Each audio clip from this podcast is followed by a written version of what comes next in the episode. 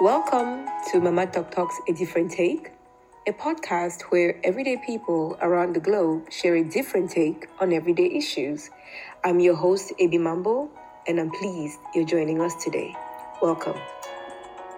So, welcome to A Different Take. Really excited to have you here. And um, we'll get right in. I know this is a topic that's near and dear to your heart. We're going to be talking about feminism in all its facet today and what it means and what it doesn't mean in the original context when it was founded in the African context. I'll go wherever you take me on this journey. So before we get into the nitty gritty, just a brief introduction of yourself. Um, hi, Abam. I'm very happy to be here today and definitely looking forward to engaging and talking about feminism and the ways in which it affects us on a daily basis. Again, my name is Mbu. I work as an aerospace engineer at Raytheon Company, which is an aerospace defense aerospace and defense company in the Dallas area. I currently am a thermal analyst, which just means that I make sure that some of the components that we build don't burn up in flight and maintain their integrity what that means also is that I work around a lot of men and interact with them on a daily basis. And so I my perspective about a lot of things is shaped by that experience.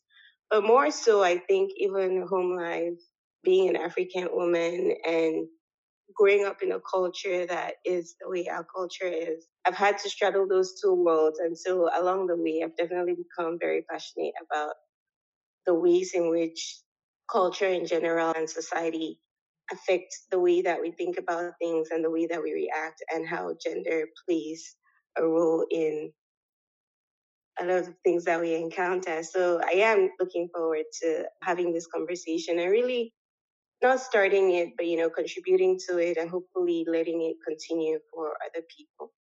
And I'm not gonna let you downplay your accomplishments. I just have to say one Cameroonian to another, you are the first aerospace engineer that Cameroon has graduated with a PhD. Is that right?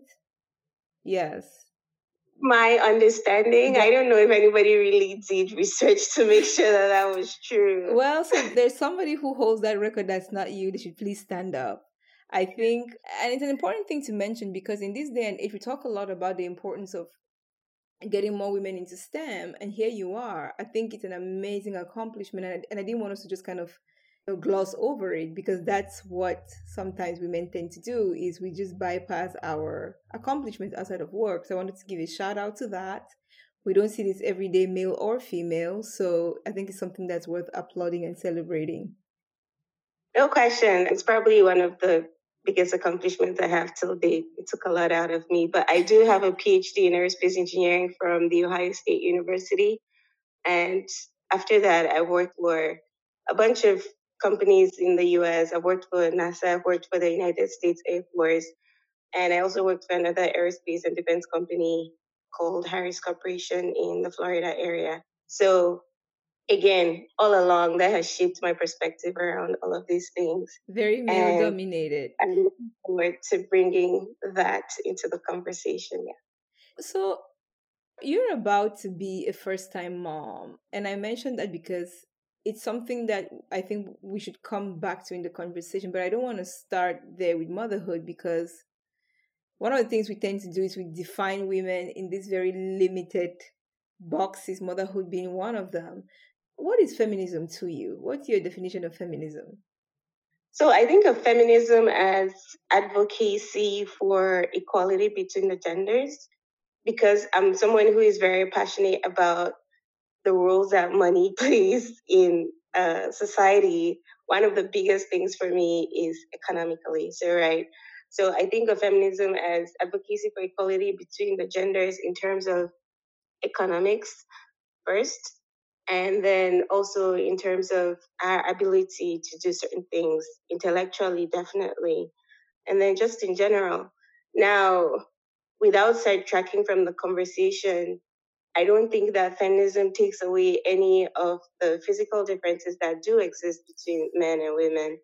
But I, I know where that comment is going I've, I've heard people who say, you know, feminism cannot deny the fact that women are not men. I'm like, okay, I don't think that's the point, but all right, whatever. not trying men, but we would like to acknowledge the fact that women are equally as intelligent, equally as capable of leadership. And what that translates to in the world today is economic benefits. And so, from the perspective of the kind of doors that you know economic empowerment opens for us, I think feminism plays a big role in equalizing that play, playing field, and then by definition, just leading to uh, better outcomes for women. Because then, if we have more economic power, we have more control over the things that impact us. Right? You're limited when you're at the mercy of someone economically versus if we're opening up doors for women economically then you know it leads to them having more control over a lot of things over their health over their mental well-being over the quality of lives that their children end up living because you're no longer at the mercy of someone else telling you what you can or cannot do and really over our entire lives so that's why this is something that is close to my heart because I think that it has implications for just about everything. When you have control over your time and your money, and you then have control over a lot of the other aspects of your life. It's something that I don't think that we can just brush under the table and ignore because it affects all the aspects of our lives. You know, what you said about money reminds me of something that happened in one of the women groups, WhatsApp groups I'm a member of. So we had mm-hmm. a, a woman who's turning 30. I think it is. And she sent out a note to the group saying, you know, I'm 29, turning 30, and I feel like it's a big birthday or something. And there's just this step change that seems to happen when you turn 30. So she was soliciting, you know, just advice from the rest of the group. And my goodness, the advice come flooding in. And really just fantastic advice. It was like people were talking to their selves at 30, right? What, what they would have told their 30 year old selves. But one thing that stood out to me that's relevant to what you said was somebody made the comment around save a lot of your money when you're young because everybody needs their effort budget. and honestly, that's something that I used to tell my team a lot at work. I would say you need to have your effort money because there comes a time in your life when you have to just exit stage left from whatever situation. It might be work, it might, in many women's cases, be a marriage. And we know from the culture that we come from, of many cultures around the world, that one of the reasons why a lot of women stay in bad marriages and bad situations is financially they cannot sustain themselves. So when you made that comment, it just took me back to the effort budget in the WhatsApp group today. But having said that, one of the things I want to dive into really quickly is there's been a lot of criticism of feminism in terms of its inception and that it was never intended or constructed for Black or African women. What's your take on that? So, I think by definition, it definitely includes us, right? I know that there's questionable history around feminism, but I think that we define there's questionable history around a lot of things that are good today education that we imported. There's questionable history around Christianity and Islam and everything. But I think when it comes to feminism, people want to capitalize on the history that excluded Black women initially. But by definition, it includes us, right? A Black woman is intellectually equal to a Black man on average, statistically. So I don't know that there's any at all any credence to be given to that line of reasoning. There's no reason that because our skin is a different color or because we come from a different culture, that somehow we're intellectually or otherwise inferior to our male counterparts. And I think it's a cop out because people like to say, oh, our culture does not, it's not our culture that certain things should be the way that we aspire for them to be. First, that's true about a lot of other things that we have willingly adopted, and so it's hypocritical to capitalize on that. And secondly, culture evolves, yeah. and we make culture what it is. And if it's true that there's certain things about our culture, which it is, that do not treat women fairly or that make the lives of half of our populations harder just because of the gender that they're born with, is something that we need to change and something that we actively need to be working on. I found that like you, I've recently started to engage in public speaking and talking to crowds. And recently, one of the crowds that I spoke to was a, a large room of Cameroonian men. That's the toughest crowd I've ever had to address around this topic, around women in leadership, women in technology, and all of that. Because we have to spend a lot of time trying to figure out the perspective at which to come um, to reach them, right? Because we have all these preconceived notions as Africans and especially as African men that there's a certain place for a woman. And so I, I was trying to find a way to reach them. And I found that the easiest way, which I don't like that this is the case, is to target their daughters for those of them who have happen to have female children. Yeah. And when you go about it from that perspective, you everybody now aspires for bigger and better things for their daughters. Well, if you want good things for your daughters, why is it so hard for you to expand your imagination to think that the next woman who happens to now be your daughter is equally as capable as your own child to reach those milestones? Because I think we've succeeded in convincing ourselves that it's not our culture when it's our wives or other women that we encounter mm-hmm. in society but then we were able to make the separation when you have a, a really brilliant daughter, you want the best for her. Yeah. We need to question that hypocrisy that we have internally about what culture really is and what the implications of that are. And look at this as a bigger picture and not just say, oh, not just so they and leave it at that because again, it has serious implications for us. Even the daughters that we're trying to protect, they watch the way that we interact on a daily basis with each other and they internalize these lessons about what their place in society is, what their place in leadership is, and ultimately tend to make their life choices based on what we're teaching them about culture and about a woman's role in, in society. So one of the things, and I and I will be provocative here because I think it's important that we have that conversation, but we talk about feminism sometimes in a way that is a bit binary, right? Men against women. But a lot of the traits that we attribute to men in terms of holding women back or viewing women as second class citizens are perpetuated to some extent by women. Yeah, no question. So let's get into that a little bit. What is your sense of that? Because I have witnessed cases where there are women who will say, Yes, my place is in the kitchen, and I don't, I don't understand why your place needs to be somewhere else. Why does your place need to be in the boardroom? How do we engage that discourse in a way that is not just focused on men holding us back, but it's a mentality for some people that goes beyond gender. And, you know, absolutely. I don't think that there's any question that there's a large group of women that definitely enforce the stereotypes and are the gatekeepers of the patriarchy. But I think the way that we're not coming at this as a war between men and women or claiming that everything gets enforced by the men. I think the same societal structures that cause men to think the way they do are the same societal structures that women exist in. Mm-hmm. Right? It's harder to understand it when a woman is enforcing it because my perspective is these things negatively affected you. Why can't you see that they're bad for us? And so why can't they see it? I think, you know, you're immersed in this culture and you're immersed in this society. And if you're not intentionally thinking about how much of a burden it is, it's easy for you to accept that that's just the way things are right? So if you think about this, there are a lot of ways that life is unfair that are not necessarily obvious. So, for example, I want to talk about emotional labor, but maybe that's a little too abstract or out there. No, no, no I want to hear it. I want to hear it. Yeah, physical labor part. But let's talk about the way that work is distributed at home, right? For example, in a lot of families, both parents come home the mom is responsible for running the fam running the house, running the family, making sure that she stays on top of everything, children's doctor's appointments. If a child is misbehaving in school, she has to juggle that. That used to be potentially easier to manage if the mother didn't work outside of the home.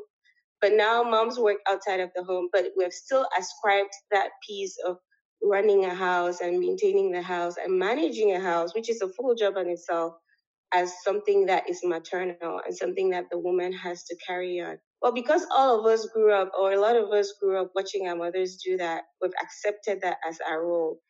And we don't necessarily count the number of hours, yeah. the number of the amount of mental space that that takes up and how that infects the other areas of our lives.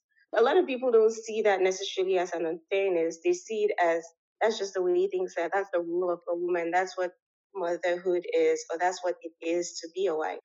So I think unless you're intentionally thinking about this and questioning and, and really quantifying what it means to manage a house, you might not necessarily see it as a problem. If anything, you'd see it as the people questioning this just being troublemakers, right? And that's why I think it's easy for women to also be enforcers of this and just say, well, your it's it's your wifely duty or your yeah. mother motherly role to take care of those things. In that narrative, mm-hmm. aren't there people who say, well, you brought this upon yourself? because you want to be a superwoman. You don't need to work outside the home. So you've elected to work outside the home. Therefore, somebody has to do your job. Because I've heard that argument, right?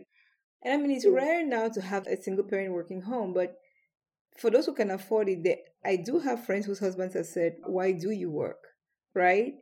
The deal is you stay home and take care of the kids. You don't need to work.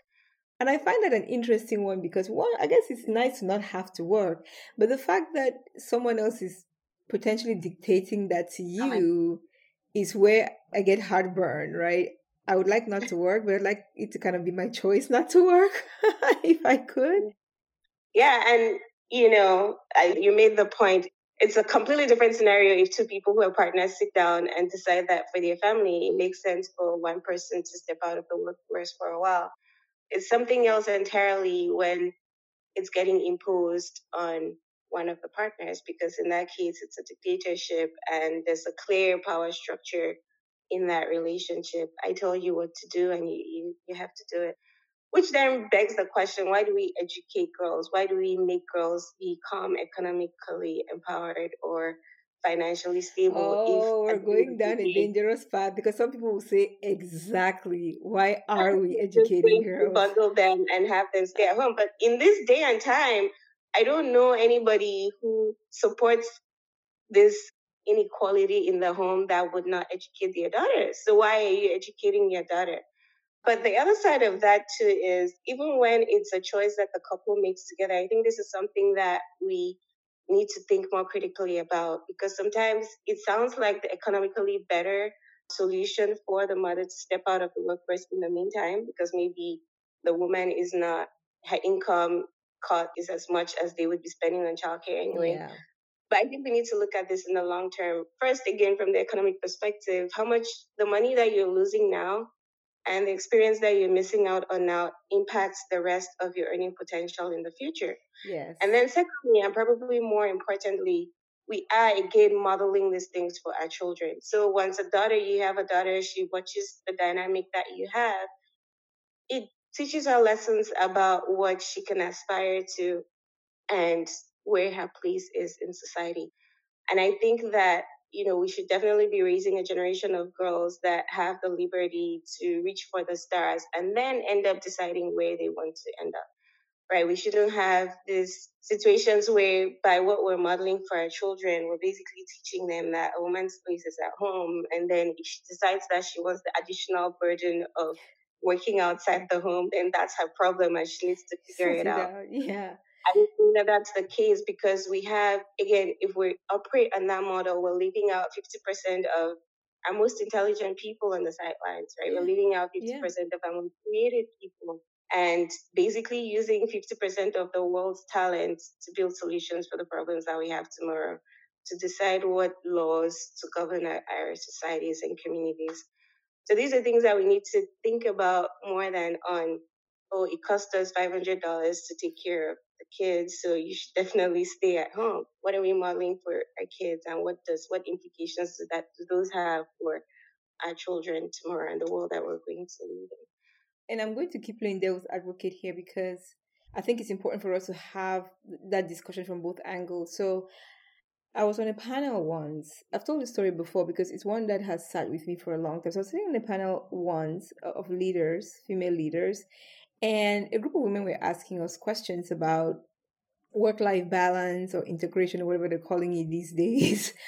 And one of the panelists said something to the effect of when I travel for work and I you know I'm required to be away overnight, I take permission from my husband.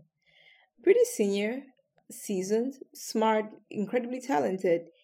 And I say all those things to say because she was all those things, I thought to myself, why do you need permission from a man? Now, that in and of itself is a bias in a way, right? Because I'm almost assuming that if you don't have those things, you should be taking permission from your husband. But we'll put it aside for a second.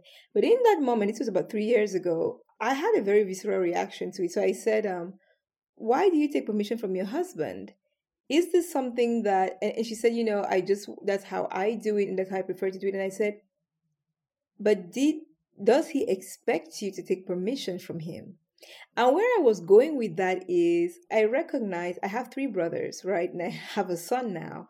I recognize that some of these things that we attribute to men or ascribe to them, they didn't ask for.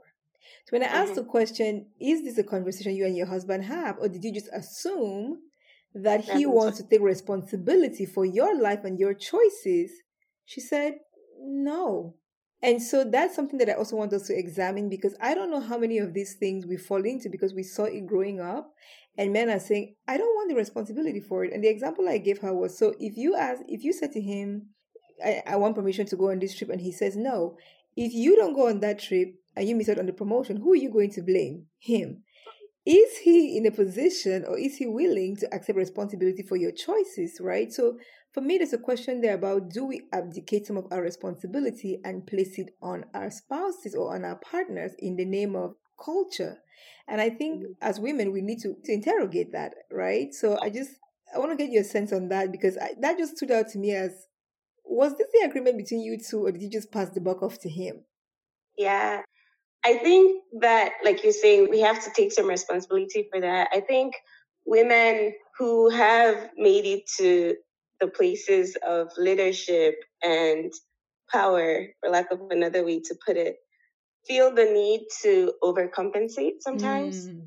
Um, mm. to make sure mm. that they're not all the stereotypes that the world thinks that they are. Yes. Right. And I've been having this conversation with my husband recently because of something that someone said uh, early and it'll take too long to explain. But uh, we feel the need sometimes to be extra kind or extra nice or extra accommodating so that we're not meeting the stereotypes of being controlling, yes. of being aggressive, of yes. being arrogant that people ascribe to us. We're apologies for our success. I have a friend yeah. who describes me all the time as, oh, this is my husband, this is my best, my friend's intelligent, smart, kind, and humble wife, right? She always, always, always, when she refers to me, makes sure indicate that she thinks I'm a humble person. Why? I don't think that if, if I wasn't all the things that I am, she would feel the need to always emphasize yes. that I'm a yes. humble person. But I intentionally in my life try to not put the burden on myself to make myself small just to be to make it comfortable for people to accept who I am and mm-hmm. what I've accomplished. I think we have to be intentional about questioning these things, like you said, and not feel the need. I really don't have another way of saying it to make ourselves small to fit the boxes that people want us to fit in. So from that perspective, I think that's what she was doing in that case is, well, you know, I still take my husband's consideration into account before making the, the choices I make. Now, I'm not saying that we should be inconsiderate to our partners. Very after I have the baby, I'm going to be changing a lot of things about my work life, and it's going to become really challenging for us as a family. And so I needed to have a lot of conversations with him to figure out how the dynamics of those were going to work. Yeah. But I think that comes from a place of consideration for his career, for his time, and for the fact that I know that he's going to be pulling more weight because of what I plan to do professionally. It doesn't come from a place of, I want to make sure that you know that I'm not challenging your authority as the, the head of this family. yes, head of the family. You know, yeah, we're partners. You treat your partner as a partner, as a friend, and you're not going to do things that would that would affect them without their buy-in. But then at the same time, you're not asking for permission to go out and do things that are reasonable and that are good for you and ultimately would be good for your family. So I think there's a distinction to be made. And I think we as women, as we occupy the spaces that we're not familiar with, would have to question those things that we were raised raised on and start to create a new normal for ourselves and for the kids that we're raising. When I have these conversations with some of my male friends, one of the things that they sometimes bring up is, well, okay, why don't you guys work and we'll be stay at home fathers, right? And some of them are serious, some of them are not. But to be honest, I think a lot of women that I've come across have an inherent discomfort with that. And I think I would too because I'm very conscious of the fact that I've been wired for men yeah. to work outside the home. So when I hear a man say, I'm going to be a stay at home father, my immediate reaction is, you might be a stay at home person. I don't know if you're going to be a stay at home father. You know what I mean? Because I'm thinking if you don't already change diapers, if you don't already cook dinner, if you don't already do all these things, you're not automatically going to start doing it just because you're at home, right? So I think it's something that some men kind of like to threaten in jest, but and I have seen a growing trend in our community. It's not a large number, but of men saying, "Okay, I'm going to take a step back and I'm going to stay at home." And I've seen some families where it works wonderfully. The wife has a bigger, better paying job for the same reasons you say, where the trade off in terms of you know income might make sense for someone to stay at home, or if you have a special needs child that needs someone at home. I, I see that, but to be quite honest, for me, I, I have to think about it and say, do I want a stay at home partner? I just, I struggle with that. And I don't know if it's just me if it's my upbringing, but I look at it in the same vein as I probably won't be a stay at home anything. I like to work. I think I just don't understand that part. Mm-hmm. So I, I'll just come out and say it. I wouldn't want a stay at home partner.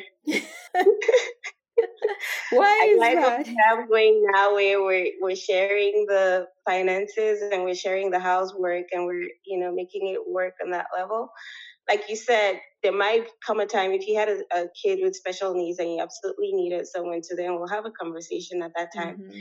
But to your point about whether I think what you're getting at is to stay at home at least the, the, men that we know in our community they were to be stay at home fathers would they do what you're expecting a stay at home parent to take care of yeah and that brings to mind something i read somewhere where they were saying people should be advocating for paternity leave in nigeria and some of the women said no we don't want that because they just be an additional burden that's an extra person that you have to take care of and I actually had this conversation with one of my coworkers too. He happens to be from Cameroon.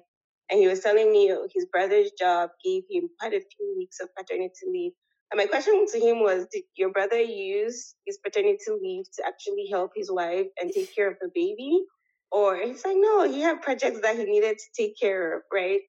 So in our culture, we're so comfortable with assigning these roles to women, regardless of who they are, mothers, aunts, grandmothers. So this guy I'm talking about doesn't he has never bathed his child or he's bathed his child once when his wife was sick. Um oh, wow. he doesn't have to, right? And I'm like, what do you mean you don't have to bathe your kid? Your kid is two years old. You've lived with this child for two years. You've never had to bathe your kid. You should want to, if nothing else. But anyway, but to your point, I think we have to get to a place where men are as comfortable and see it as their role enough to take care of the house, to manage the house and run the house, if the woman is going to be the sole financial provider in the same way that women do. I know that there are a lot of things that we're going to have to unlearn. So even that transition is going to take a while. Because, for example, I think this men are a lot more comfortable with outsourcing work, for example. Yeah. Right? If the family can afford it, I can see it being a lot easier for a man to say, "Oh yeah, I'm going to look after the kids, but I also need a break." So maybe three hours of the day we're going to get outside help, which is not a bad thing. It's a good yeah. thing. But if a woman was in his shoes, she'd be a lot less comfortable with doing that. She'd feel more like, well, my husband works so hard. It's my job to take care of the house. It's my job to take care of the kids, to run them here and there and there and, and there. to save money. So a lot of things, there are a lot of things that we have internalized. There are a lot of things that are just so normal that we don't even interrogate. We don't see where they come from. And ultimately, we would need to start unlearning. I think that there are a lot of criti- of more critical things that we need to get rid of before we get to the place where our society and the average woman is comfortable with having a stay at home parent. Yeah, I caught myself because we're having a conversation, a group of friends, and um, I was talking about the first time I met my partner, and I was talking about how, you know, he cooks and he takes care of his kid, and he's a very hands on parent, and blah, blah, blah. And I was very impressed. Mm-hmm. And the fact that I was very impressed by that stopped me dead in the middle of the conversation. I said, wait a minute, why am I so impressed by this? What is what is wrong with this picture? exactly. Oh my goodness, he bathed his child, he plays with her. It's like, of course he does. He's the father. And that was something that we laughed about, but it was a, it was a sad kind of laughter because it was one of those things that felt like you've just grown up in a system where you don't expect it, you don't see it coming, and then it happens. You're in wonder and one of my friends said to me, Girl, who have you been dating? right? but but I had to go back and look at just our history and how and how we were raised and the different gender roles even from even from when we were little right my sister and mm. i were responsible for cooking and cleaning the kitchen and my parents' bedroom. My brothers were responsible for cleaning the living room and washing the car and sweeping the yard. So this whole sense already of what's public and what's private, that divide had already started. When guests came to visit, it was my job to lay the table, my brother's job to run to the store and get, you know, pamplemousse or something. So already that divide of who works inside and outside. And so I think all my brothers cook, or maybe two, but when they cooked, it was experimental, right? Mm. It was not viewed as they're cooking for the family. They were experimenting with all kinds of things, but I was expected to cook for the family as was my sister. So that conversation, when it happened with my girlfriends, and I said, wow, here I am thinking I am a 21st century woman. I have pretty progressive views about not just women's rights, but across the board. And here I am being just amazed that a man is mm-hmm. cooking for me or can take care of his own child. What is wrong with this picture? But that's how deeply ingrained some of these things are, you know. And we give them a pass, right? We celebrate these these men because they're few and far between. But I really had to catch myself and go, okay, we have to rewrite this script. It's nice, but this is not what should impress you. In your defense, like you said, I don't think that the gen- that these roles are necessarily or these expectations are necessarily built just by the people that you've dated before. They, they're impressed by the way that you were raised, the community that we live in. If there's a meeting and people have to bring food, there's an expectation that the women will cook the food and the men will buy the drinks. It's just what it is. I grew up without brothers. I don't have any brothers. And so there wasn't necessarily this gender assignment of roles that we could have because there were no boys at all. But even I, without that, have come up in society that, you know, enforces those kinds of things. Now, some things are strange to me because I just didn't have that. And then I went to an all girls school. So there's certain things that I kind of do a double take at. But as I've gotten older and I've interacted with other people, I'm realizing that it's an expectation that people have of me, for example, like if I go to an event or something, a Cameroonian thing, a random man that I've never met could just have the expectation that I would serve him. You fix his Even if I don't live there or like I'm not familiar. You know, just because I'm a woman and you're a man, you think that you can ask me to heat up a plate for you, which I really struggle with, right? So um these things that are just culture as they call it, or just expectations that people have because of, of the society that we're in that we really have to start questioning. But I think the fact that you were able to question your reaction to that is what makes the difference because I think that's what's going to cause us to, to make those changes. Unless we're intentionally questioning our feelings about certain things. Sometimes when I thank Bernard, who is my husband, for doing something, I have to ask whether I'm thanking him because I'm just appreciating my partner or if I'm thanking him because there's a part of me that doesn't think that that's his job. Yeah. So I have, I'm very intentional about being consistent that I would only thank him for things that I would have thanked my sister for helping me with. Mm. Right. So mm. if my sister mm. was doing something and I didn't think that she, it was necessarily her role or if she was doing it out of kindness, I appreciate her for that. I'm going to appreciate my partner for that too. now this might be overthinking it, but I think that I have to actively question where this extreme appreciation comes from. Is it just me realizing that this this man doesn't have to be doing this and he's helping me, which yeah. is a problem, versus oh we were just being nice to each other. I mean, I don't think it's overthinking it, right? If we step back a bit, I was going to call this out a few moments ago when you said something about your I think it's your friend's husband or your friend who hasn't, who's maybe bathed his child once. And I think the way you phrased it was he's helped bathe his child. Even that language, right? We, we talk about men babysitting their children. And I'm thinking, you're not babysitting your child, you're being a parent. So even some right. That oh yes. was my bad. No, yeah. you're not helping. It's your job. You brought the kid into the world. You're right. responsible for it. The reason I'm saying that is because I think it's so ingrained in us, right? And to your point, right, is it overthinking it? I think it can be exhausting, but sometimes exhausting work is worthwhile to kind of get over some of these things that are deeply ingrained, right? We have to think about them and we have to arrest them. So a few days ago, a few friends and I were talking about if you look at and I I did this because I realized one of the things I do a lot at work, the number of time I say thanks, please, sorry in an email, right? And I step back and I go, what am I apologizing for? And even the way I, I ask for, you know, I assign work to someone or I assign I ask my admin, for example, to book a trip. Can you please book a trip? Question mark.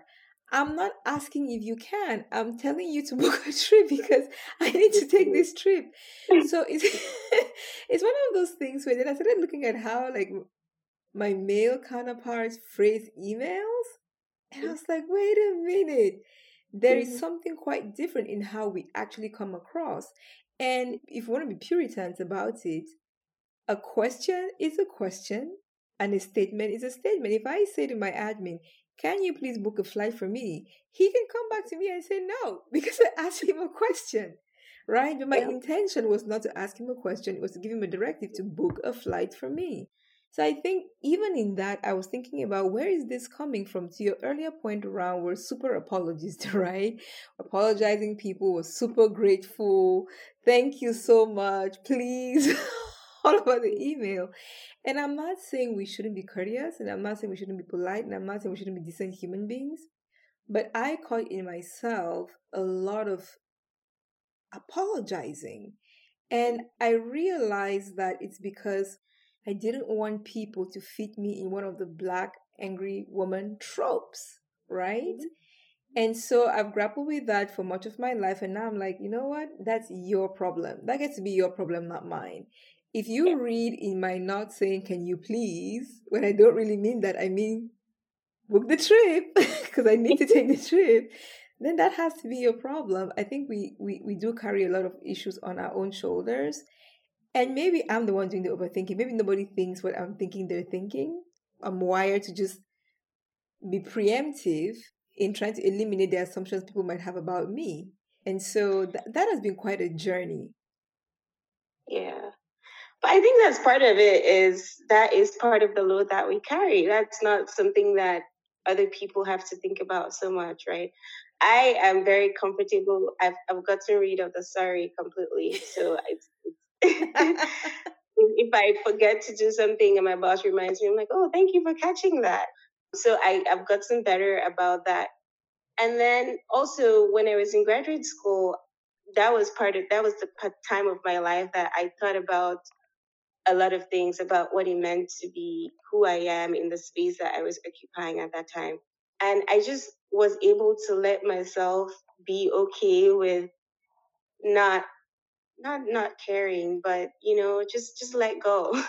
Yeah. It makes life so much easier when you don't feel that you have to fit an expectation or that you have to try so hard to not be this person that people think that you are. Now, there's no question that it's not entirely up to you because yes. you know there are expectations. Yes. But to a certain extent, we have to be comfortable with being the people that or, or we appearing as whatever people think that we are. I think it's okay for us to be angry. I've expressed that I'm okay with being considered a bitter person. um, people that don't pay my bills. If I'm okay, like because there's a lot of things to be angry about in the world, right? if I'm angry at something that should justifiably make you angry, I don't know why that's a trope that I carry or why that should define the rest of my character. And so I think when we when a woman finally gets to the place where she's okay with trying to necessarily stay away from those stereotypes, it frees you up a lot to spend your mental space and other things. I do want to acknowledge that there are things that are out of our control. And I've had this conversation also. It's, you, can, you can't just tell someone, oh, you don't have to. You don't have to. If it doesn't matter what expectations people have of you. Yeah. Because the truth is that we live in community. We live in a society that has implications for whatever you do and whatever you yes, are. And so when you're telling me you don't have to, you're not acknowledging what I'm giving up by not being that. For example, I had a conversation again with the same coworker about a time when I was at work. I was rushing to finish up some stuff because I had a deadline the next day. And some friends of my husband were going to come home and visit us. And it just so happened that that day I was running late, right? So in this case, it's not necessarily about the physical work because he got ready and made food and whatever for them. But I know that there was an expectation that when they came home, they would find me, right? Her yeah. husband was out of town. He was just visiting. And, and, and there's an expectation that when they come home, I would be there because they'd never been to our home. This was their first visit and whatever. And I think that the pressure that I felt to at least be home for part of their visit was not something that he would have felt if they were my friends coming to our house. Yeah. At home and he had the, a deadline the next day. He wouldn't have pulled all the stops that I felt the need to make it home in time to see my friends. Now, nobody told me that I had to be there. Yes. Right? But I know that there's an expectation that exists and there are consequences for me not meeting that expectation. So there's only so much room that we have to exercise these choices that I'm claiming that we have. But I we need to create space for ourselves and be intentional. So when you're making a choice, you know that, you know, I really don't have to be here, but I can afford to accommodate it but we need to also acknowledge what the implications are for the choices that we make. I don't know if that makes sense. It makes a lot of sense. It makes a lot of sense because there are consequences, right? I think that on the one hand, I did say maybe people aren't watching and nobody cares, but actually, the reason why tropes exist is because people have created them, right? The angry black woman trope didn't just fall from the sky. Somebody created it for a mm. reason. And so, so when you say it's okay to be angry, I understand what you mean by that, but also understand that if you are comfortable being angry, there are implications for how that will be perceived by people who don't understand the context of your anger, whatever that may be. And so that's the one thing that I am mindful of. But you're right, you get to a certain point in your life, I guess women of a certain age, I make it sound like we're 60, but you just have to just not give a damn. Um, yeah. Stop apologizing. One of the again, it will sound like I've just had a year of nothing but reflection, and I really have. But one of the things that I um I was talking to my team about last year was how it occurred to me that I was working hard at a job to prove that I deserved to be in the job.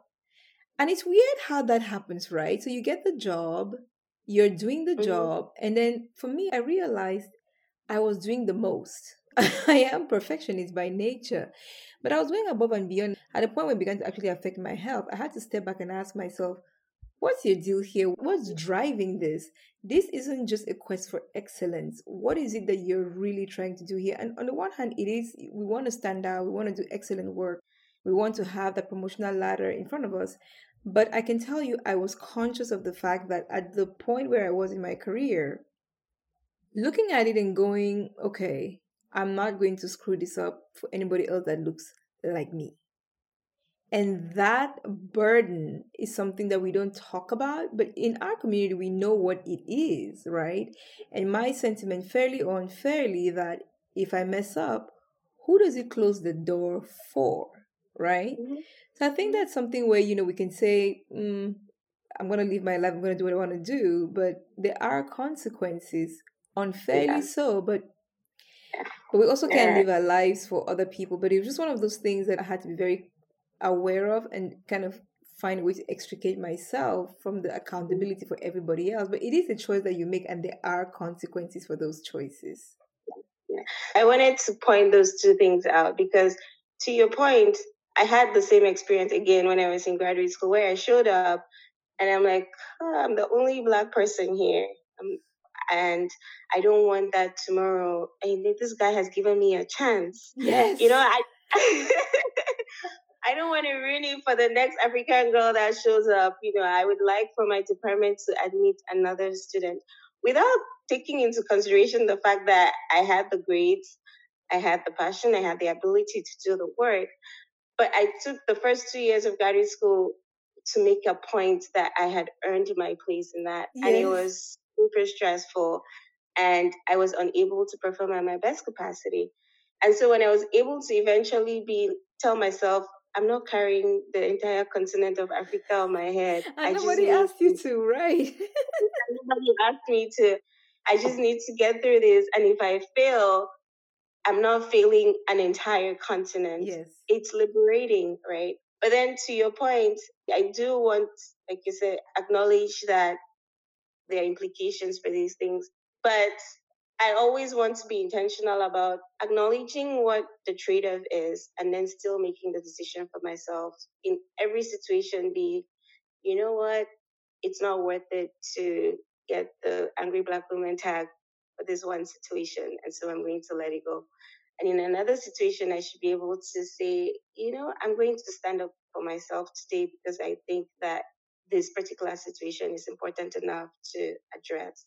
So keeping in mind those consequences for your actions, but also just giving your, yourself space to be human. Yes. You know, we have we're the one group of people that have to keep switching between when you're at home, you're this person, and you go to work and you have to be this kind of person. But there's also room for just being genuine and in in consideration of what the implications are for some of your actions, still making choices that benefit you. I call it the mask. The masks will kill you. It's like wearing nine different layers of foundation, right? And after a while, you don't even look like yourself.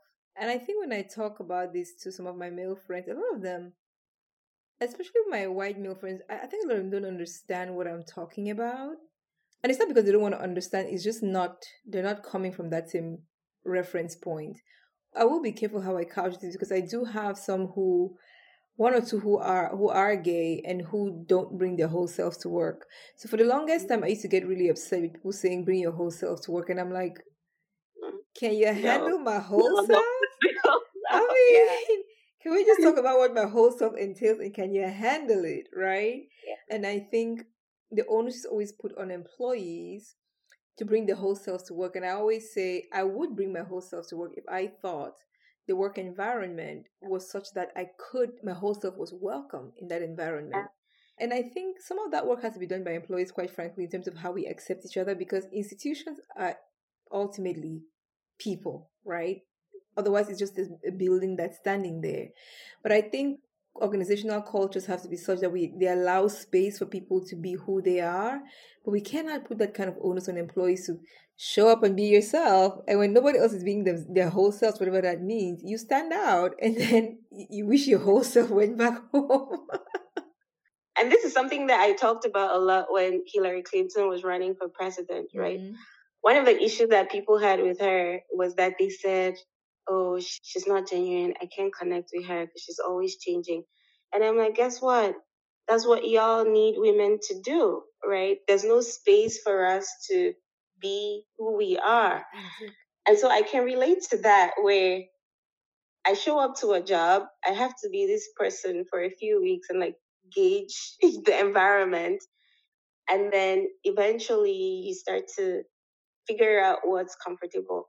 I recently interviewed for a job. I hope that my coworkers don't ever hear this interview. but then, um, then don't tweet it. when I publish it, don't tweet it. You don't want I them to hear it. Yeah, LinkedIn. And I ah. was talking to a bunch of partners, and my conversation with the female partner was completely different than the conversation that I had with the male partner. Yeah. There's a reason for that, right? So when you work in a place where everyone is a man, there's only so much of myself that I can bring to work. I don't want y'all discounting my intellect or discounting other parts of who I am because of certain things that are associated with womanhood or certain things that you people ascribe to your wives. Because I think that that's where a lot of men get their lessons about what womanhood is and what the place of woman is. Mm-hmm. And for mm-hmm. me, a lot of my coworkers who are male have stay at home partners and things like that. So now that I'm about to be a maternity leave, I've had a lot of thoughts about what people are really thinking about me and my performance in these last few weeks leading up to leaving work.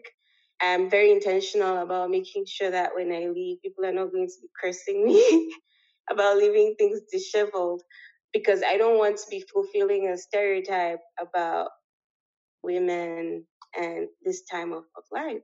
But then again, the question is nobody has explicitly told me that they think that I'm not performing well at right. this time. So how much of that is internal and how much of it is perceived from outside? And how much work am I doing to relieve myself of the stress or the burden that I feel to be extremely productive yeah. at this stage? Yeah. Yeah. So all these things that we grapple with but again, we as women have to give ourselves space to just be like, you know what? I'm doing a lot of extra work right now, and whatever other people's perceptions or expectations are, I'm okay with taking care of myself and doing what I need to do to do my job and not trying to do extra just to prove a point. Yeah. And also acknowledging that, yeah, maybe there are people that think that I'm less productive or less other things now. And I'm just going to have to be okay with that. And you know, the fact that in this conversation, the number of times that we've referenced what other people think, mm-hmm. I've had conversations with men in the vein of work and stuff. Rarely do I hear that this level of referencing what other people think, right? And I think that's one of those things that, again, for me, is I've had to step back and actually sit with it and say, what's going on here? Because very easily someone can wave it off and say it's insecurity, but is it? Or is it falling prey to societal expectations of what a woman should or shouldn't be doing? If your whole life has been spent being told what to do, naturally you start to ascribe a lot of value to what people expect of you, right? And so I've really had to sit back and think about some of these things and say, well, no, part of the reason why I am thinking about what people are thinking about is because I've been trained to think about what people are thinking about, and I have to actively then interrupt that thought process and say, okay, this is what I'm doing, here's why I'm doing it, and I have to be okay with whatever the fallout is. But it was just something that I was listening to as we spoke about the friends who were coming home. What would they think if you weren't there? And if your husband this, then it was what people think. It's just it's a lot of what people think, and I don't know who these people are in the in the. But beyond that, I also think that it's because we're not the default. So people do think things about us that they do. They won't think about other people. It's not just extrapolations. It's the fact that when you sit in a room you're sometimes the only one that looks like you. So there is more scrutiny in you, even when it's not intentional. And so that we are cognizant of that, maybe too much. So we can't just push it aside and say that it doesn't exist because uh, guys don't think about it. Well, they don't have to because there are a lot of them and they're the default. And whereas for me, I overheard a conversation one day of some one of my coworkers who sits next to me telling a younger employee who's a woman. He was telling her, oh, you know, there are just a few female engineers at this job that are really good at their jobs. And then he goes ahead to like list their names. That was very curious to me because I was like, this man has a list of people that he has been observing. And it almost gives us the implication that the default female engineer is not excellent. Not yes. And you just happen to be the few women that stand out. I don't think that he could come up with a list of men like that because the default in his mind is that probably the men are good, and then he yeah. could come up with a list of men who are not good.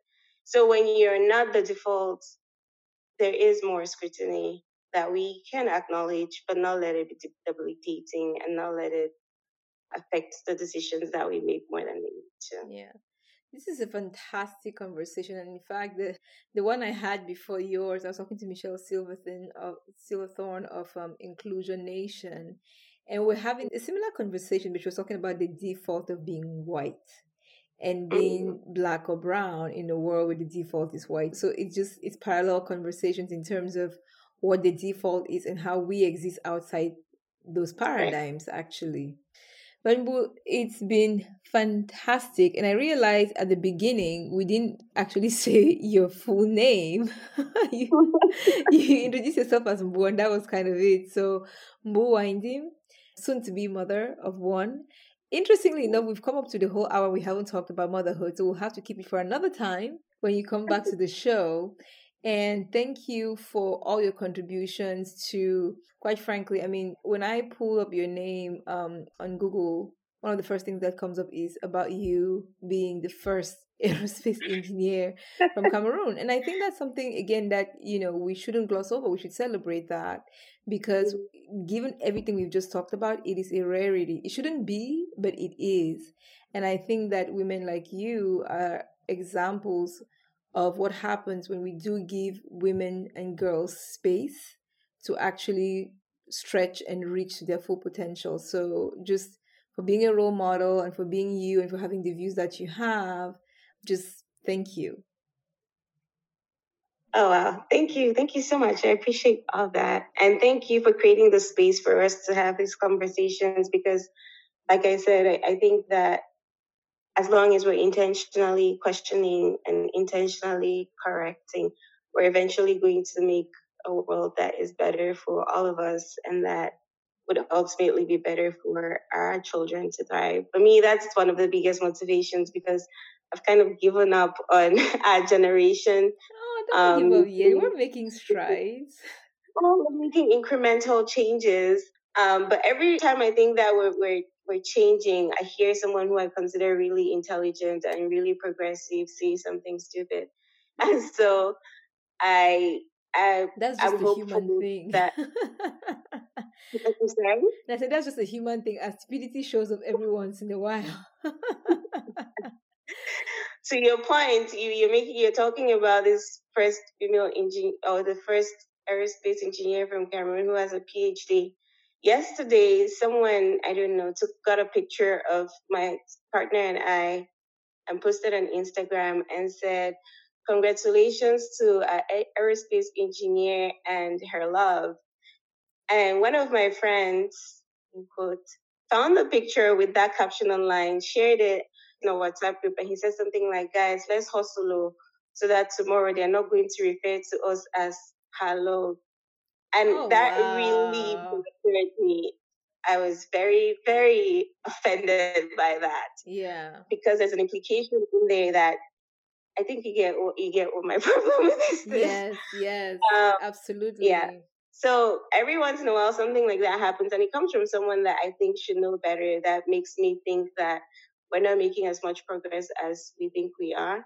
But I'm very hopeful that as we continue having these conversations and we continue questioning the things that we've learned and the things that we believe to be true, we'll be able to raise a generation that is a lot freer in the choices that are available to them and that has a lot less of the burden and baggage that we have to carry as we walk the paths that we walk. So thank you. Thank you for making this space. I'm definitely looking forward to becoming a mother and raising a little girl and seeing how. Oh, it's a girl. It's confirmed.